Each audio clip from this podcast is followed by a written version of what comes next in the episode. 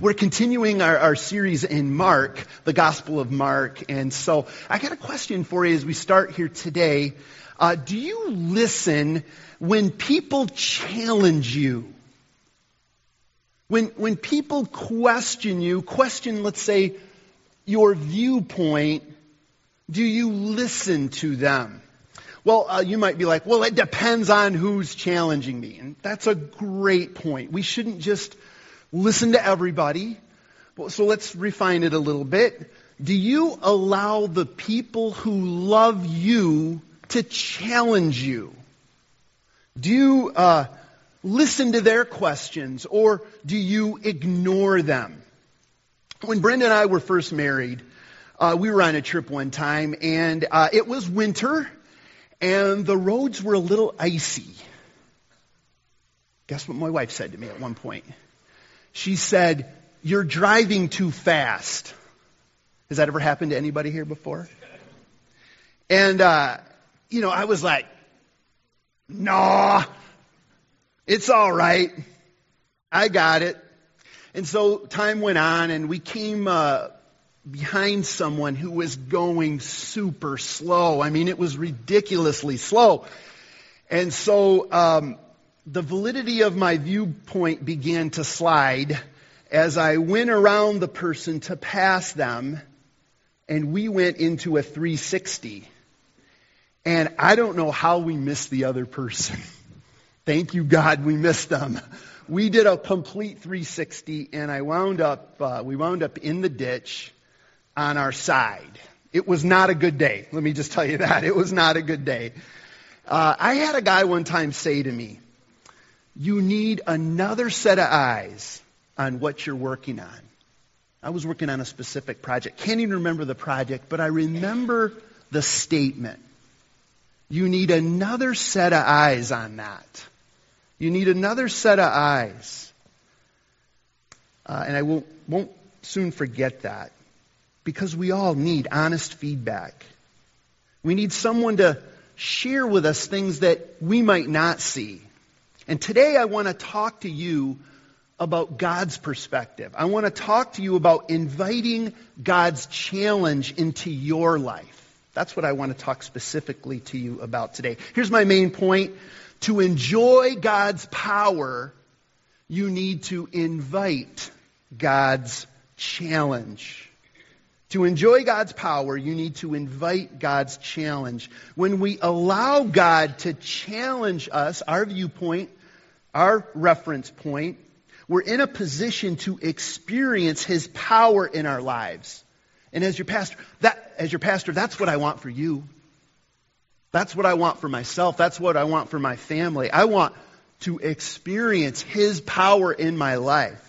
And so we're going to look at this today. So if you would, again, please stand with me. I'm going to read the scripture. It's found in Mark chapter 12, verses 18 through 27, found on page 1301 in the Journey Bible. Then the Sadducees, who say there is no resurrection, came to him with a question. Teacher, they said, Moses wrote for us that if a man's brother dies, and leaves a wife but no children, the man must marry the widow and raise up offspring for his brother. Now there were seven brothers. The first one married and died without leaving any children. The second one married the widow, but he also died, leaving no child. It was the same with the third.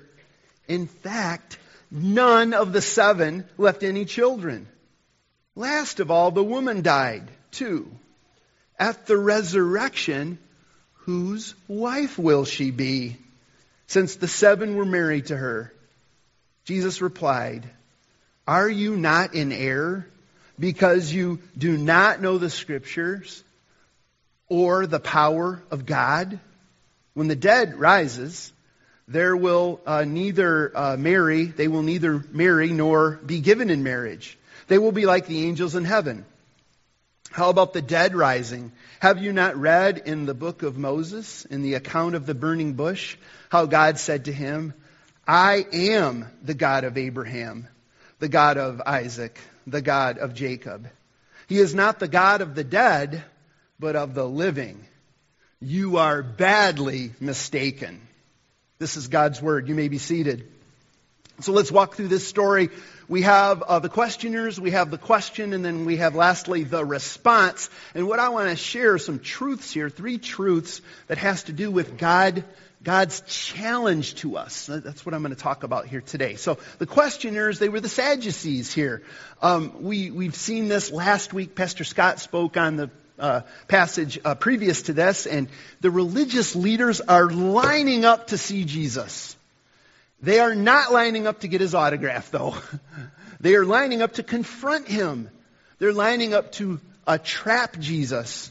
And so first we had the Herodians and the Pharisees. The Herodians are, they were more liberal in their understanding of Judaism and the, the Pharisees were way more conservative, but they kind of joined together in order to trap Jesus. Now we have the Sadducees and the Sadducees are even more conservative than the Pharisees. And here's one thing that they believed. The Sadducees believed that the Torah was the only inspired scriptures. So let me put a slide up here for you. Let's put a slide up here. Here's the Hebrew Bible, or what we call the Old Testament. It breaks up into three parts. There's the Torah, that's the very beginning, sometimes called the Pentateuch, which uh, means the five books of law Genesis, Exodus, Leviticus, Numbers, and Deuteronomy. And then we have the Nevi'im, that's the prophets. And so that's the second part of the Hebrew Bible, the Old Testament. And we kind of arrange things a little differently in our English Bible, but it kind of has the same idea. Starts with Joshua, goes all the way through Samuel and Kings, and goes through the major prophets, Jeremiah, Isaiah, and all the way through the minor prophets. So that's the Nevi'im. And then the Ketuvim is the writings, and that's the Psalms and the Proverbs. And so, in essence, what the Sadducees were saying is we only take one third of God's Word. If you really uh, kind of equated it, about 20% of the Hebrew Bible is the Torah. The remaining 80% is, uh, is, you know, the other parts outside of the Torah. And so what the Sadducees were saying is we only take that part right there, the Torah. Now, specifically in this passage, it says they, verse 18, they did not believe in the resurrection. Uh, so the resurrection that's being talked about here is not Jesus' resurrection. He hasn't died and yet been resurrected at this point, but the teaching of the great resurrection at the very end of time, which was in other parts of the Old Testament, not in the Torah. And so basically their belief was when you die, that's it. That's the end of the road. You are worm food. 80 years at the most, and that's it. No eternal life, no resurrection. So here's the first truth we want to talk about today. When you limit the Bible, when you limit the Bible, you limit God's voice. When you limit the Bible, you limit God's voice. So see, the Sadducees were only looking at 20% of the Hebrew Bible. That meant 80% of the content, 80% of the revelation, 80% of the voice of God was being left out. Now, um, there might be some people in the room or others watching today that have a question about how the books of the Bible were chosen. We call it the canon. And if you're interested, I've got a nice essay uh, in the notes. You can text Genesis for the notes, and there's kind of a, um, an understanding of how those were chosen, the books that we have. But we see those books that are in the Bible as God's Word. God's Word to us. As a matter of fact, over in Hebrews chapter 10, this is what it says about God's Word. This is a famous uh, verse uh, that really undergirds our understanding of what Scripture is. For the Word of God is alive and active, sharper than any double edged sword. It penetrates even to dividing soul and spirit, joints and marrow. It judges the thoughts and attitudes of the heart. The psalmist says, that your word, saying this to the Lord, is a lamp for my feet and a light unto my path. The Sadducees, though, had a limited Bible, and therefore they limited God's voice in their lives. Now let's look at the question. Uh, the question here, uh, you know, they decided to challenge Jesus, just like the Herodians and the and the Pharisees. They decided to, to challenge him about his teaching about resurrection. So they shared a scenario with him, and it involves something really strange to us. You ever raise your hand if you've ever been reading something in the Bible and it was really strange to you? Raise your hand. if you've ever read the Bible, then your hand is probably up. If you haven't, then it might not be up. But there are some different things in the Bible, and one thing we always have to remember when we're studying the Bible is that there's cultural distance. Cultural distance from where we are right now in our and modernity where we are, and you know, way back when, and some of the um, you know things described. I mean, three thousand or more years ago. So there's cultural distance, and one we have here is called levirate marriage. Levirate marriage. So let me explain it real quickly. Levirate uh, comes from the Latin that means brother-in-law. Brother-in-law. So Jesus lays it out pretty well in verse 19. Let me read that again. Uh, Moses wrote, or excuse me, not Jesus, but the, the Sadducees. Moses wrote for us that if a man's brother dies and leaves a wife but no children, the man must marry the widow and raise up his offsprings for his brother. You see, the brother in law was obligated to marry his sister in law. That sounds strange to us, doesn't it? You're not used to that, are you? Well, I mean, it's said in uh, Deuteronomy in the book of Genesis. That's where it's laid out. Again, in the Torah. The Sadducees believed in that, so they were well versed in that. Two reasons, though, let me just point out. Uh, first of all, preservation of family lineage. Um, levirate marriage was put in place to ensure for the man who had died the continuation of his family line.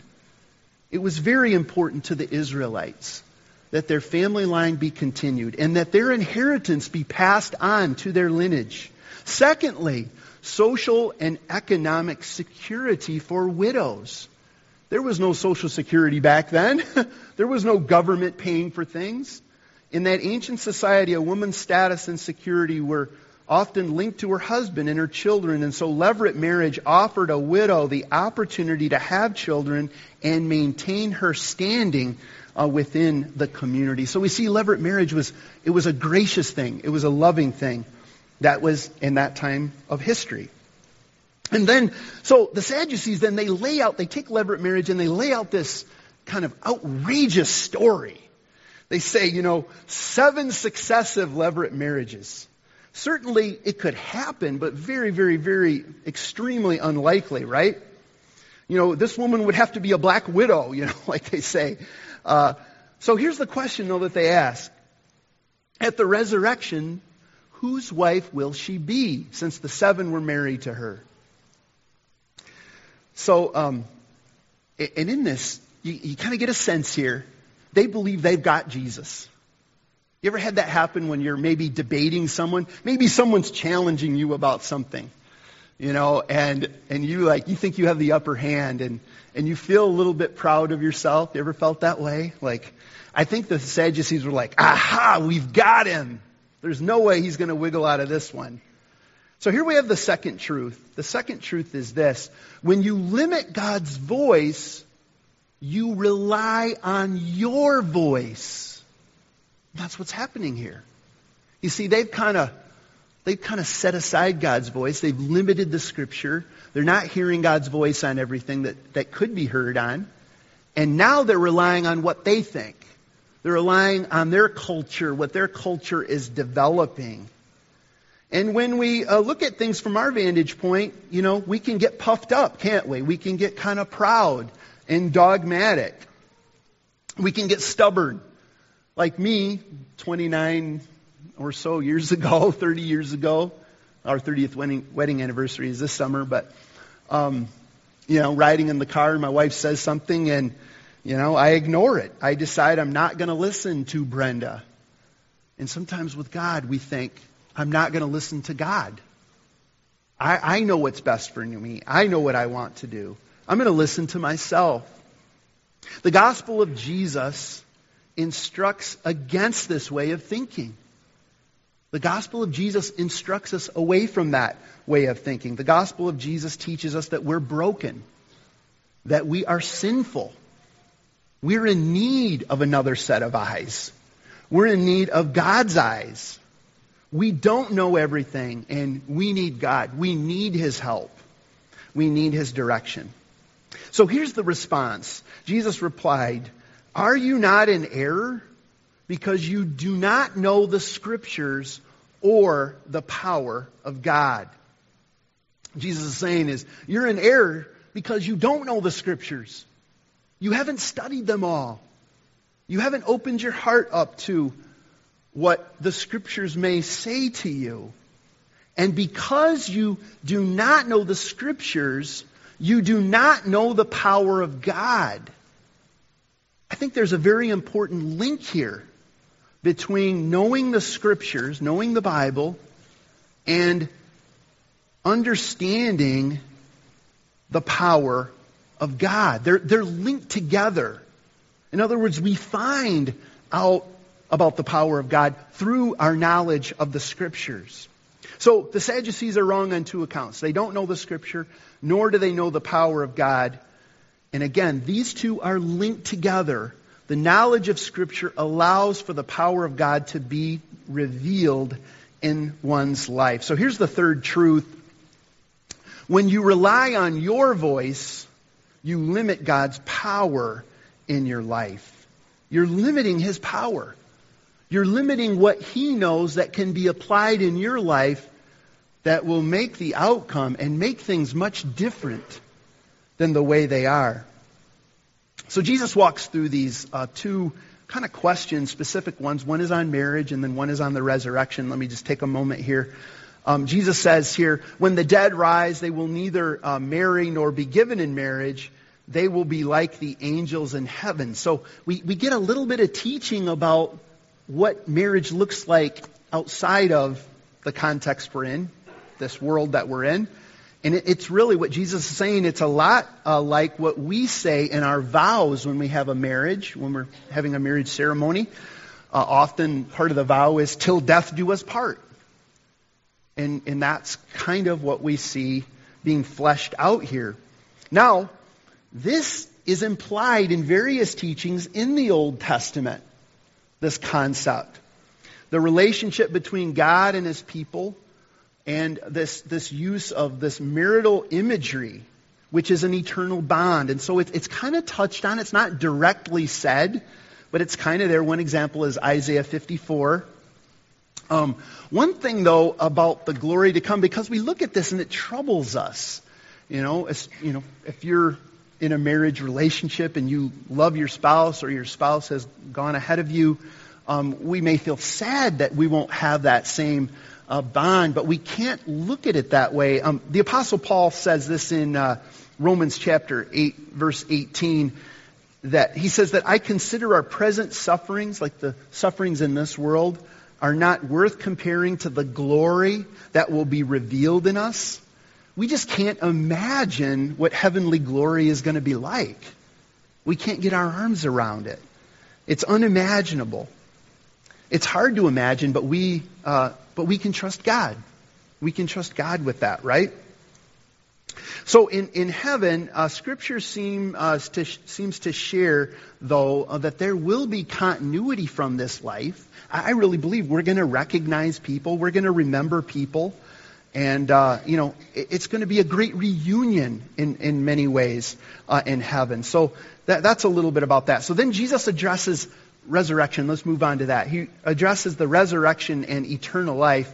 And this is what he, goes back to the account that is in the Torah uh, of Moses with the burning bush. And he says, God is the God of the living, not the God of the dead in that, uh, if you put that passage up there from Exodus uh, chapter 3, I am the God of your father. Not I was the God of your father. I am. And so there's this sense that God is the God of the living and not the God of the dead. So here's the summary here. The Sadducees, what they had done is they had jettisoned scriptural authority. They had put it aside. And because of that, they rejected the resurrection. They rejected eternal life. And because of that, they were missing God's power in their lives. Uh, now, how does that flesh out? Well, number one, like the hope of the resurrection, it's an incredibly powerful thing to have in one's life. That this is not the end. We're going to be raised up again with Christ. It's an incredible power to have in one's life. And then, secondly, the joy of eternal life. Like, my hope isn't just on what I do here. You know, I'm not just working for now. I'm actually laying aside treasure in heaven, as Jesus talked about. And, and that brings a joy. And joy, of course, I mean, we can have bad circumstances in this world and yet still be joyful because of what we know that is to come.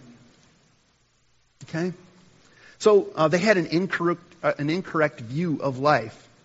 Now, this morning, as we get ready to end up here, you might be like, I'm not like the Sadducees. I accept, I believe in the whole Bible. That may be you this morning, and if it is, I'm, I'm really glad to hear that. Uh, but you may believe in it, but you don't read it. Yeah, I believe in this, but I haven't really looked into it. And I would say, in, in some ways, you're sort of acting like the Sadducees in that way. Or maybe um, you believe in it and you only read parts of it. Sometimes Christians, they don't like to go in the Old Testament. I mean, because it is pretty wild, right?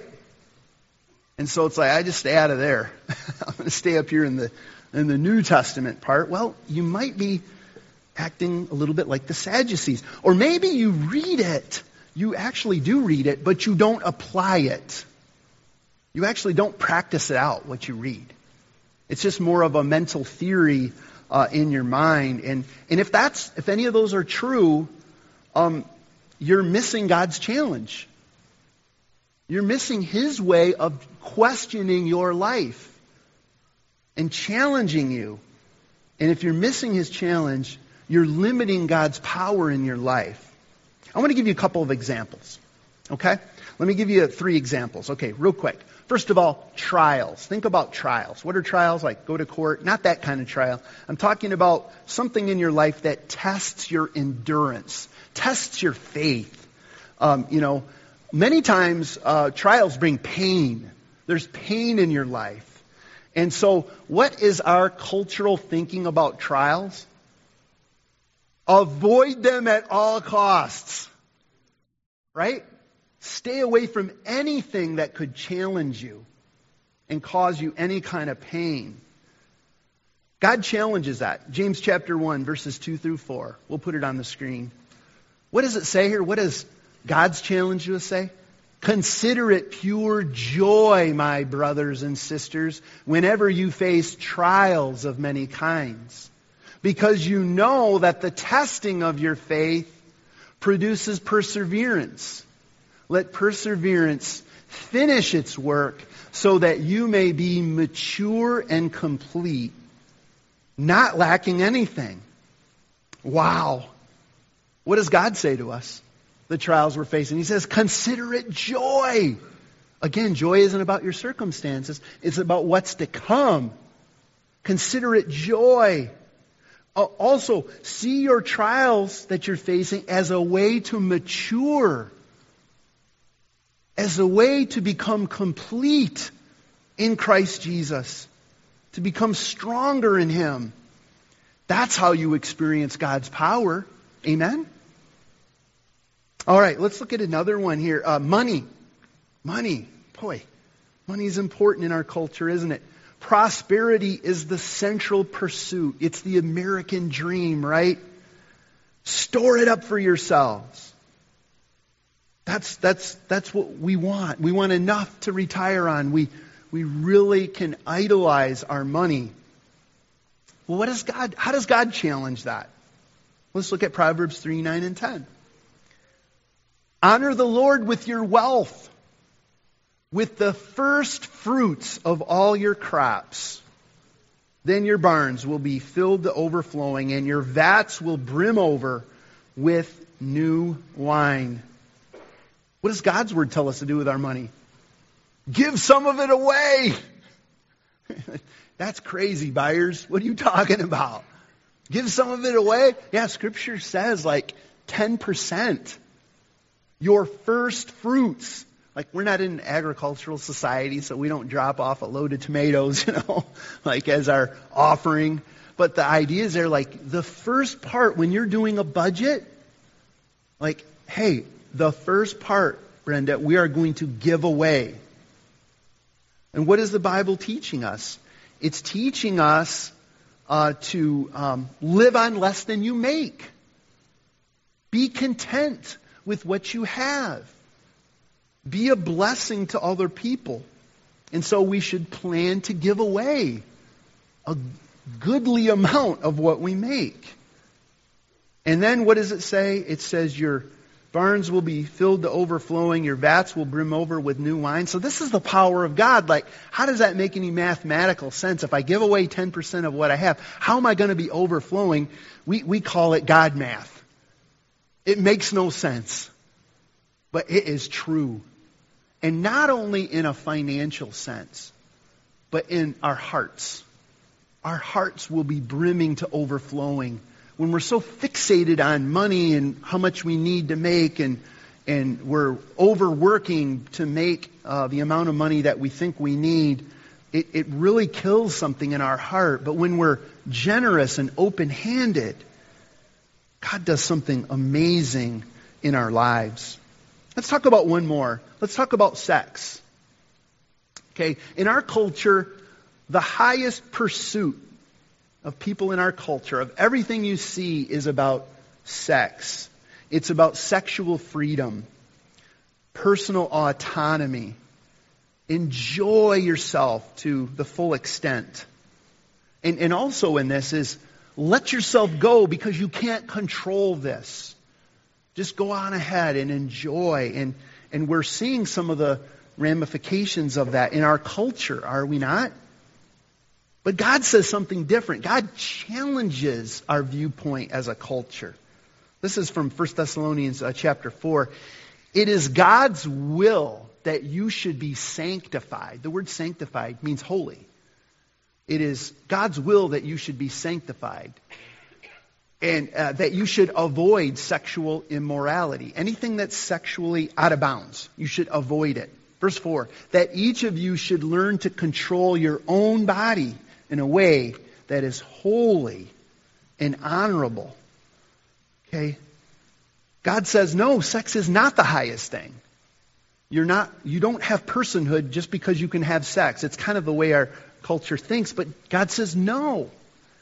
Um, and I think what's very hopeful in that passage is the process of sanctification is laid out here. It's not instantaneous.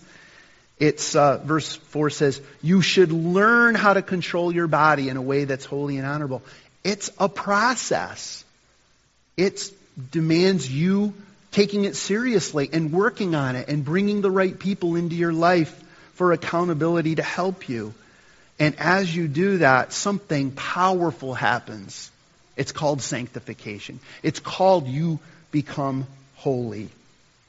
Well, I have learned, I'm going to go back to the story about Brenda. I have learned to invite Brenda into uh, her challenge into my life. I've learned to. Not perfect at it, okay?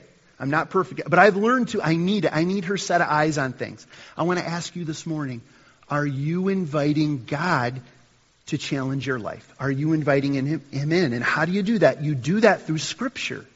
You do that through study of Scripture, through reading of Scripture.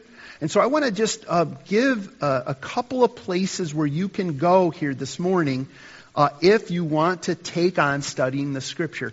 Um, if you if you have a Journey Bible nearby, you can look at Roman numeral 17 in the front of the Bible.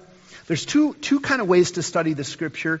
You can do, go through a book like we are in Mark. We're going every little passage. That's a great way to do it. Or you can go by a topic. So if you go to the, if you don't have a Bible, feel free to grab one of these and take it with. But on page uh, Roman numeral 17, there's this thing in the front of it called Five Alive. And it's a one month uh, reading plan covering five books that contain the essential teachings of the Bible.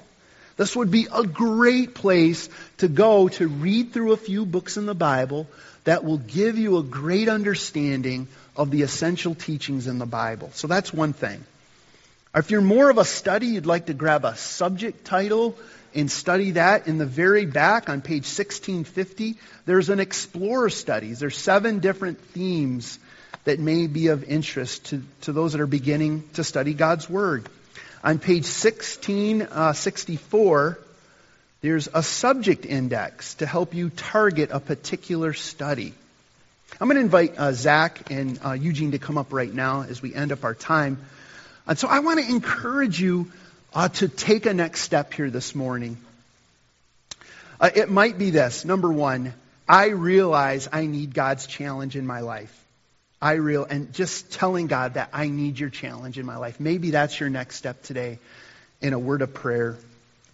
Uh, secondly, I'm committing to a Bible reading plan. I am going to, by the end of this week, commit to a way that I'm going to bring God's truth, bring God's um, challenge into my life. I'm going to invite uh, Eugene uh, to pray right now. Thank you. Let's pray. Heavenly Father,